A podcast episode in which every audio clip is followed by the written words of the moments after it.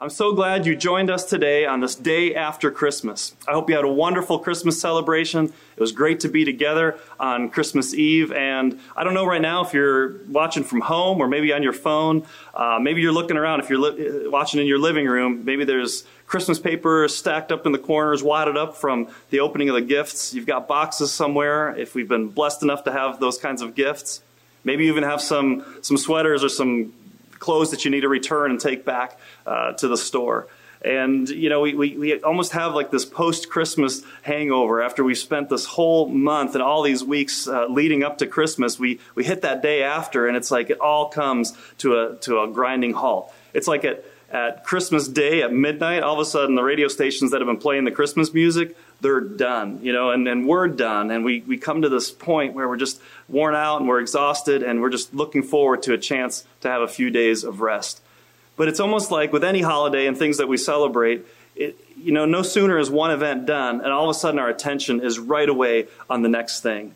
And when we look at what's happening in society around us, I mean, if you're going into the stores today, it's almost immediate and you'll see all the stuff from Christmas, right? It's all discounted. So today's probably a good day to go out there and maybe buy some of those little clips that you need to hang your Christmas lights on the house or wrapping paper, right? It's all 50% off. Get it out of here. We're focusing on the next thing because you know what's next? It's New Year's Eve. And so I'm already ready for New Year's Eve. I don't know if you're ready. I got my party hat on. I got my party whistle.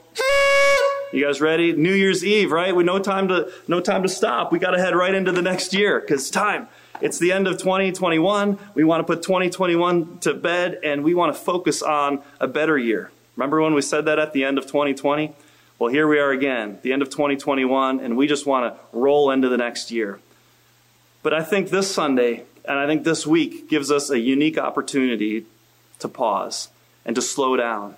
And so today I want to talk about the importance of slowing down and really the importance of remembering and how remembering is really a spiritual uh, experience. It's something that God has designed us for and, and given us a way in which when we remember, God moves in us. And we're going to look at some things in the Bible, some scriptures that show us how important remembering is. And so on this day after Christmas, I guess I want to ask you to start off with is what happened the day after Christmas? We've been watching uh, and hearing the Christmas story and going to church, and, and we know what happened on Christmas Day. We have the shepherds, the angels, the star, Mary and Joseph, the baby in a manger, Jesus is born. But what happens the day after Christmas? Well, I think the day after Christmas, the day after Jesus' birth, we read in Luke that the shepherds went and they told everyone about what they had seen. I'm assuming that they went the next morning since it happened at night and they were with their sheep and they got back and put their sheep back. And then they went out and they told everyone what had happened. And the people said were amazed and they were awed, and that was cool. But then there's this little line in Luke chapter 2, verse 19, that, that talks about Mary. What did Mary do the day after Christ's birth, the day after that first Christmas? Well, as a newborn mom, she was probably relieved to be through all the labor pains and all of the things that took place the night before. And maybe she had this, this moment where she was just, maybe Joseph was still sleeping and the cattle weren't stirring quite yet, and she was holding baby Jesus. But we read in, in Luke chapter 2, in verse 19, it says, But Mary kept all these things in her heart. And it says she thought about them often. Another verse says that Mary treasured these things. It's like she took a moment to step back and she paused after all of the craziness of the night before and the travel getting to Bethlehem. Now she had a moment to just stop, to ponder, to think, to treasure these thoughts. And it says she thought about them often. Remembering really means to think about something again, to bring it back to your mind and to relive or to re experience and, and, and, you know, what took place and to bring those memories back to mind. And so on, on this day, this last Sunday of the year, this last week of the year, instead of just rushing headlong into the new year, this is a great week, a great day to slow down, to pause, and to remember. Not just to reflect on Christmas, but think about the whole past year. What are some of those experiences? What are you treasuring? What are you holding on to? One of the first things that I think about is our family trip this, this summer. Uh, when I just think back over the year, and I often like to do that in the last week of the year, take some time to, to reflect. And, and I look back on the, our summer, and we did this awesome family uh, road trip, right? Over 4,300 miles. We were heading out west towards Yellowstone.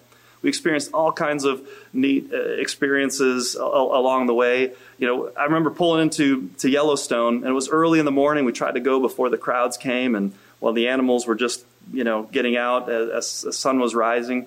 And we got into the park, and we were about a, you know, maybe just a mile into the park, and there were really no no one else around. Our van was pretty quiet, and uh, we're looking out the window, and all of a sudden, Shannon just starts. My wife, Shannon, looks out the window, and she just like couldn't contain herself. She's like, "See things, see things." She couldn't even get the words out. She was just excited. I'm not even sure what she saw, whether it was a bear or an animal, and we just all started laughing. And it really became kind of our motto for the trip. It's like get out there, see things, and, and enjoy things. And, and it was one of those moments that we just held on to um, with, with the girls and kept referring back to over and over again. But we saw bears and animals, beauty of God's creation. We kept going on the trip, and, and even other memories we have. I, I remember go, we were going horseback riding and, and in Wyoming at a, at, at a horse ranch, and as we were out, all of a sudden weather started rolling in, and it was about to be a thunderstorm. And, and all of a sudden, our guide got pretty freaked out that we shouldn't be riding horses in the thunderstorm. And our guide started freaking out, and she had us get off the horses and walk them. But the weather kept getting getting worse, and eventually we were too far from the ranch to walk the horses. So she had us jump on the horses and just said, "Ride and ride fast." And and so we got a, a unique experience, unlike any other. Even to the point that when we got near the barn and back to the ranch, she had us jump off our horses and said, basically, "Save yourselves, run, let the horses go." And and we laugh about it now, but the girls were pretty freaked out at, at it during the moment. And and then we kept going on our trip and one of the experiences was going whitewater rafting. And uh, while we're on this this this uh, guided rafting trip, we got this guide named uh, I think his name was Stifler, and we kind of got stiffed. He didn't seem like the most competent guide. He was fun and he was good, but um, at one point we almost missed our turnout, and um, we had to have other boats throw us ropes to keep us from going over some rapids that we were not equipped to go over. So. Anyway, just some fun memories. As you think back in the year, it's so easy for us to just move forward and, and forget what has taken place. And those memories, those, those things that we think about can bring us joy. I think about the church and giving so much energy, of, uh, you know, every year into this ministry. And we began the year a year ago. We were in lockdown. We couldn't have Christmas celebrations together, and it wasn't until about mid-January that we were able to open up again. And just to see how God has been uh, just using the, the ministry and growing our ministries again in this post-COVID time, and I think about our outdoor service that we had in the spring. That was just so awesome being outside and having the food trucks and, and all the people, you know, staying together and having conversation, hanging out. It was just like new life was emerging. And just the way this fall has continued to go, and we see ministries rebounding, we see new people coming to the church and, and baptisms happening, and it is just a joy. And it's good to pause, to stop, to think back and go, God, you're so good. And we remember those times. But is it only the good things that we want to remember? Is it only the things you look back in the year and say, hey, why are you just picking some good stuff? It's important to remember the hard things too. It's important to remember the challenging times and, and, and the obstacles because there's power in remembering those things as well. I mean, if you think about Mary when she pondered whatever she pondered, I wonder if she pondered the difficulty and the challenge of, of being told by an angel that she was going to have a baby when she was still uh, not married to Joseph and what that was going to mean socially for them to have to, to, to deal with that. And then to be nine months pregnant and to go, now we have to go and travel because there's a census being taken and I got to ride a donkey for how many hours? You got to be kidding me. And then to get into town and get into to, to Bethlehem and to realize there's no place for them to stay. And she's feeling the, the cramps of, of labor pains. And Joseph saying, Well, I found you this barn outside. How's that? And, and I wonder if she takes all those memories, the obstacles, the challenges as well. Because we bring all of those things together and we remember those things. And in, in the Old Testament, there's a story that I want us to focus on a little bit, and it's, uh, it's found in, in Joshua chapter 4. And in the story in the Old Testament, the people of God, the Israelites, had been wandering in the desert, and it was finally time for them to take hold of the promised land. But the only thing that stood between them and the promised land was the Jordan River. The Jordan River was overflowing its banks, which meant that it was at a flood stage and, and was not an easy crossing. You didn't have bridges, you didn't have ferries, and you had to get hundreds of thousands of people, the Israelites, across the Jordan to the other side. And so the Lord instructed Joshua. He said, Tell the priests to take the ark, the ark of the covenant, which represented Christ's presence, and walk to the edge of the river. And so they did. They walked and marched to the edge of the river. And it says, when the feet of the priests hit the water, the water upstream dammed up, stopped flowing, and the rest of it began to flow downstream. And the priests continued to walk with the ark right into the middle of the Jordan River. And while they were in the middle of the Jordan River, now the people began to cross. They began to come through. And they walked past the Ark of the Covenant, past God's presence there in the middle, and out the other side. And it said they walked through on dry ground, every one of them, and they made it to the other side. I mean, what an awesome memory. But how easy would it have been for them at that point to say, you know what? Staring at them on the other side of the Jordan, there was the city of Jericho, the walled, fortified city of Jericho. And for everyone to set their attention and say, all right, now it's time. We're going to have to fight these battles, get our attention focused forward. But the Lord didn't let them do that the Lord actually gave Joshua some very important instructions to pause and to slow down. And I want to read uh, a, a couple of scriptures from you here from Joshua chapter 4. In Joshua chapter 4, after they had crossed through, here's what it says When all the people were safely across the river, the Lord said to Joshua, Now choose 12 men, one from each tribe. Tell the men to take 12 stones from where the priests were standing in the middle of the Jordan and pile them up at the place where you camp tonight. So Joshua called together the 12 men and told them, Go into the middle of the Jordan in, the in front of the ark of the Lord, your God. Each of you must pick up one stone and carry it out on your shoulder, 12 stones in all, one for each of the 12 tribes. And he continues, We will use these stones to build a memorial. These stones will stand as a permanent memorial among the people of Israel. And so there's this there's this moment where the Lord tells Joshua, eh, don't go so fast. Don't start setting your sights on the next thing. Stay here for a moment. As a matter of fact, I want you to go back and I want you to go right back into the middle of that river and take out these 12 stones. Why?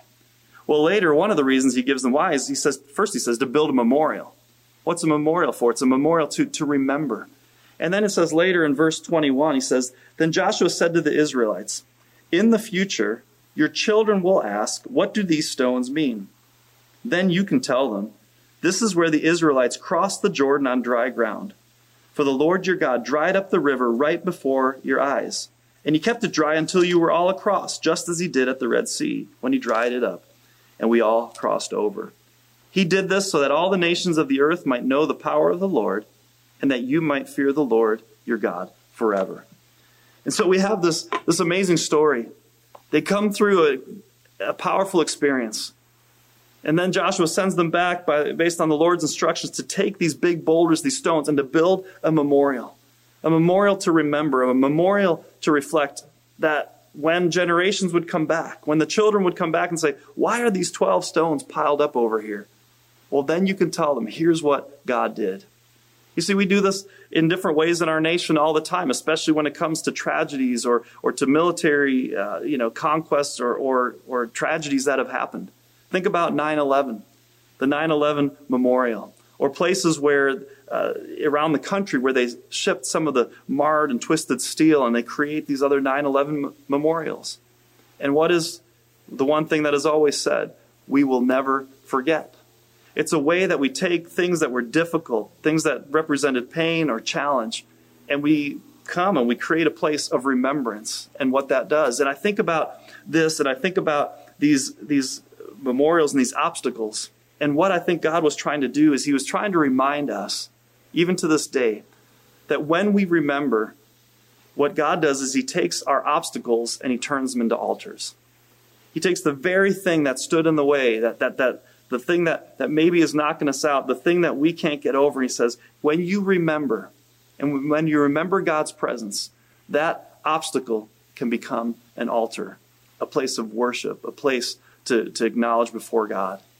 And I think, why did he tell them to take the rocks, take these boulders out of the middle of the river? Well, I think a couple of things. The river, again, represented this obstacle. On the other side, they didn't know how they would get across.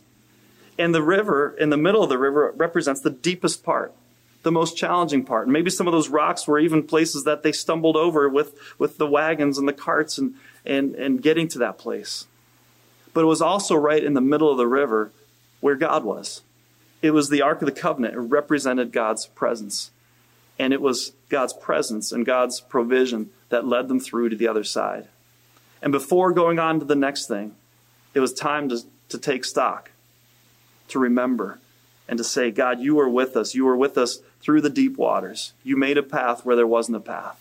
You were there, and every one of them walked past God's presence. And so I think in terms of, of our experiences, I think about how we look back on our year and say, God, where have you been present? How have you helped us through these challenges? And it takes time for us to remember those things. There's another passage in the Old Testament where the prophet Samuel and the Israelites had just finished a battle against the Philistines, their arch rivals. And after God had given them victory, instead of moving on to the next thing, Samuel takes a stone and he sets it in a place between these two cities, and he said, This stone will be called Ebenezer. Ebenezer, you might be thinking of Ebenezer Scrooge, right? Just coming out of Christmas. Ebenezer, what does that mean? Ebenezer means the stone of help. The stone of help. And when he placed it, he said, Up to this point, the Lord has been with us. The Lord has helped us. And so he sets up the stone as this reminder in the same way that we're going to remember that God was there, that God helped us to this point. There's an old hymn called Come Thou Fount of Every Blessing. And in that song, it might be the only song that uses this word Ebenezer, but there's a line that says, um, Come thou fount of, of every blessing. And it says, Here I raise my Ebenezer, hither by thy help I come. Now, we don't talk old, uh, speak old English like that. What do you mean, raise my Ebenezer? When we come to these places of challenge, or we come through places that God has helped us, we raise the Ebenezer, we raise the stone that reminds us that the Lord has helped us. Hither by thy help I've come. Up until this point, God, the only reason I've come this far is because you have helped me. And so as we take time, as we pause, as we step back, and we look over a year, we go, God, where have you helped us? What were the obstacles I faced? What were the challenges? What were the joyous mo- moments? And maybe we're right in the middle, middle of a difficult time. You're dealing with something financially that you're going, I'm struggling to make ends meet. You have an issue at, at work or, finding work or getting that promotion, or maybe you've been laid off. Challenges in relationships or in marriage or with a friend or, or betrayal that you felt in the year. Maybe you're just dealing with the loss of a loved one. And we look at these obstacles and, and we may not want to remember dwell on them. But there's something powerful that happens when we allow God to turn these obstacles into altars. When we bring them before God and say, God, you've helped us to this point. You see, the reason we're able to do this, the reason we're able to turn obstacles into altars, is because of what Jesus did for us. He was the one who took the ultimate obstacle and turned it into an altar, and that's the cross. When, when Jesus went to the cross, I mean, the cross represented humility, it represented shame, it represented torture, it represented pain, and ultimately it re- represented death. Death on that cross. And it's something we would want to avoid. It's something we'd never want to remember, right? We want to put that behind us and just focus on the resurrection. But when we take those times and we remember, something powerful can happen because of what Jesus did on that cross, right? He took the very thing that was the obstacle and he turned it into an altar, a place where he was sacrificed for the forgiveness of our sins, a place where he turned death into everlasting life through the empty tomb. And Jesus wants us to remember things like that. Like he said himself when he was having the Last Supper with his disciples. He says, eh, Whenever you eat of this bread, whenever you drink of this cup, what did he say? He said, Do this in remembrance of me. Remember the broken body, remember the blood that was spilled out. But don't just remember to dwell on it, but remember that through it came life. Through the obstacles and through the challenges, God can bring new life. And so, as we think about the challenges that we faced in this past year, there have been many as a nation, and I'm sure there have been many that you faced in your own life. And there's been many good things, I believe, too, that have happened if we take the time to look. And in all these places, like Mary, pondering and, and taking these treasures and thinking about them, I really want to challenge you in these last days of the year. Don't just rush into 2022. And maybe even today, on this last Sunday of the year, you take some time to stop, to pause, to ponder, to, to mine those boulders. What are those stones that you can bring out from this last year and remember? What's your Ebenezer, that, that stone that reminds you of God's help? Now, we, you may not have crossed through a physical river and gotten stones. I don't know that any of us have done that. But there are ways that we can do that. I don't know if, uh, if, if, you're like me, I, I, keep a, I keep a journal. I'm not like a daily journal journaler. Some years I only have like two or three, four entries.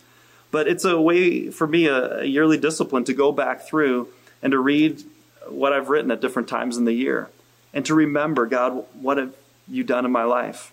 And then to write a year end uh, entry, reflecting on lessons learned and, and things that um, God has helped me through.